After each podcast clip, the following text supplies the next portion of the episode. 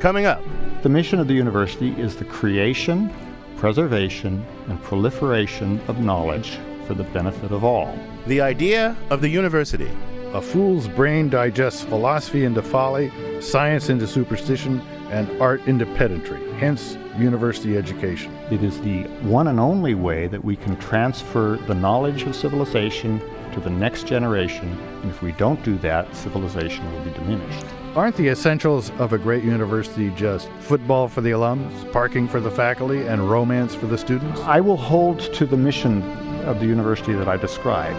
Our guest, John Etchemendy, Provost of Stanford University. As you can tell, I think universities are great institutions. If you want a provost who uh, can argue with the dean of the law school, who are you going to pick? Well, a philosopher. The idea of the university. Coming up on Philosophy Talk after the news.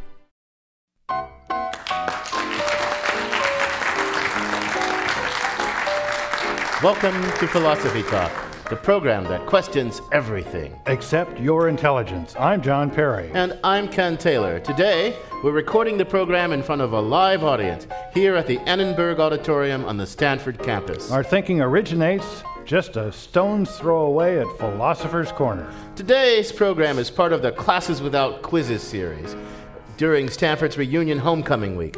Welcome, everyone, to Philosophy Talk.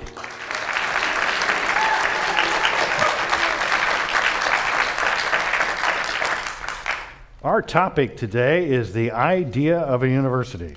Well, John, as philosophers, we both know a lot about ideas. That's our stock in trade. And we've both spent our entire working lives in the university. So it follows, ergo, we know everything there is to know about the idea of a university, right? Plausible inference, big fella.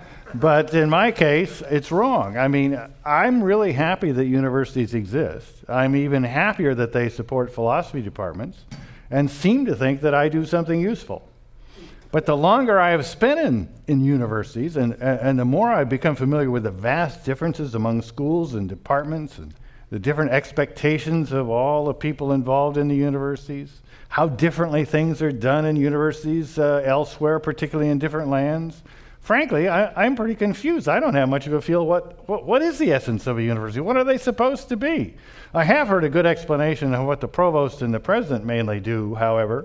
And let's see, what would that be? That's a, that's a good one. What would that be? Well, rumor has it the most pressing issues are football for the alumni, parking for the faculty, and, uh, well, how should I put this? Providing an active social life for the undergraduates.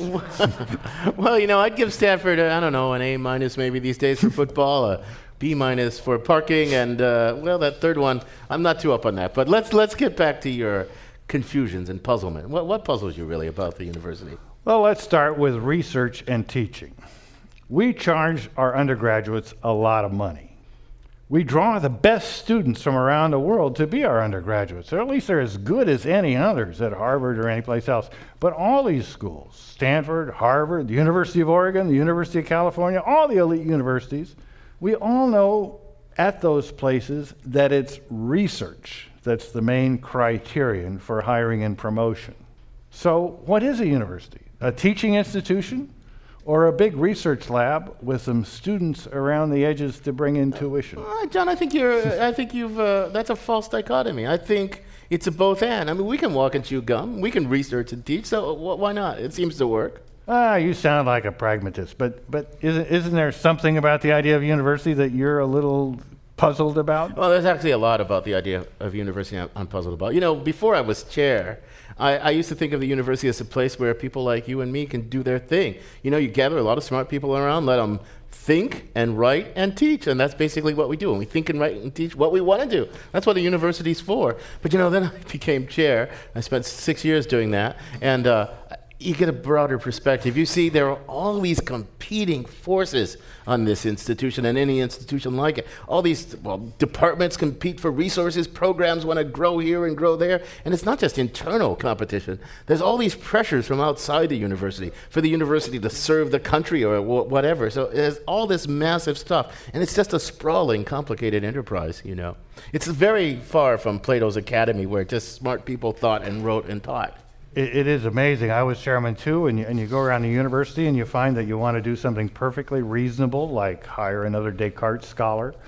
And there's all these people, all these people that think that curing cancer or training another generation of lawyers or, or, or, or you know, something like that is more important. It, it's really baffling, but you've done very well at getting Well, us resources. but- What's your problem? Well, just what you just said. Think, you know, my reflective moments. I think, what is this place for? Who does it serve? Who owns this place?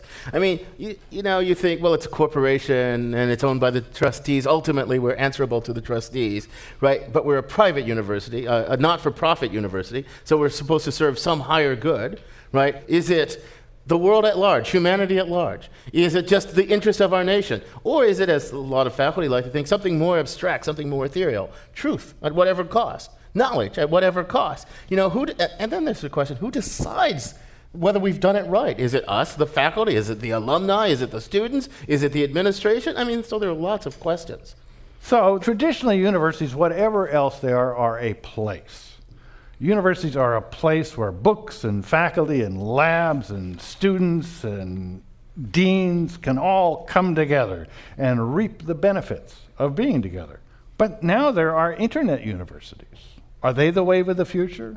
Will Stanford just be a dinosaur in the great new world of distributed universities? Whose libraries and classrooms are just URLs on the internet? You know, I, I think that's a really fascinating question, Johnny. You know, we really do have a lot to talk about. Luckily, we've got just the fellow to help us. That's Stanford's provost, John Etchemendy, the philosophy department's very own uh, former chair and colleague. He'll join us in a moment. But first, our roving philosophical reporter Zoe Corneli takes a deeper look at the idea of an internet based university. She files this report. If you've spent any time on the internet, you've probably seen advertisements for the University of Phoenix. The school was founded more than 30 years ago. Its website says it's the largest private accredited university in the country, with more than 300,000 students, many of whom take courses online. It's a real sense of accomplishment when you see that you can make a big difference in someone's lives and help them break through a glass ceiling that was there. That's very exciting to me. Douglas Threet is area chair for management and finance at the school's offices in San Jose, California. Basically, we are a university that serves folks that have, in many cases, dropped out of high school. Now they're out there working, they've got a family, they've got a mortgage, and they know that there's a glass ceiling because they don't have their collegiate degree. Threet says for many young people, a traditional college education is not an option. Some of our districts have 25% of the students that don't complete their high school diplomas. Some districts have as high as 40. That's a great segment of our population that needs training. They want to be better citizens. And all of those things, I think a university can meet those needs. The University of Phoenix steps in to serve that population. 25% of our graduates, for example, are African American, well above the other institutions in the United States. The same is with the Hispanic population as well. I had a student in one of the courses, a young, single African American mother. Candidly, she couldn't write her way out of a wet paper bag. And she came to me, she said, What am I going to do? I need to learn how to write. I said, Yes, you do. Let's get you into the writing lab. Let's work on this. You can improve. You've got the first requirement, you've got a GA, you got a great attitude. And so uh, we started working with her, and by the time she graduated, uh, she could write that page, page and a half memo to a senior manager in this situation and do a very good job. It was, it was a great experience just to work with her and, and see her growth and her development. Threet says Phoenix and other online programs expand the idea of a university beyond the traditional research versus teaching debate. I think the truth probably is that the definition of university is a little broader than we may at first conceive. That there's room for everybody. There's a research purpose, there's a learning purpose, there's a teaching purpose, there's a practitioner model. That's the model we use at the University of Phoenix. That means the focus is on acquiring practical knowledge with career applications. No need for a campus. It's a distributed education model. So it means it's a model that is available, has great access to those who are unable, for one reason or another, to attend what we would call an on ground campus situation. And in this age of internet, uh, folks want that kind of program, and as a result, it's meeting a real need. Threet says he likes to think of universities as lighthouses. Each one of them helps its particular flotilla of ships find uh, a safe harbor, find the uh, safety that they need to progress and go forward.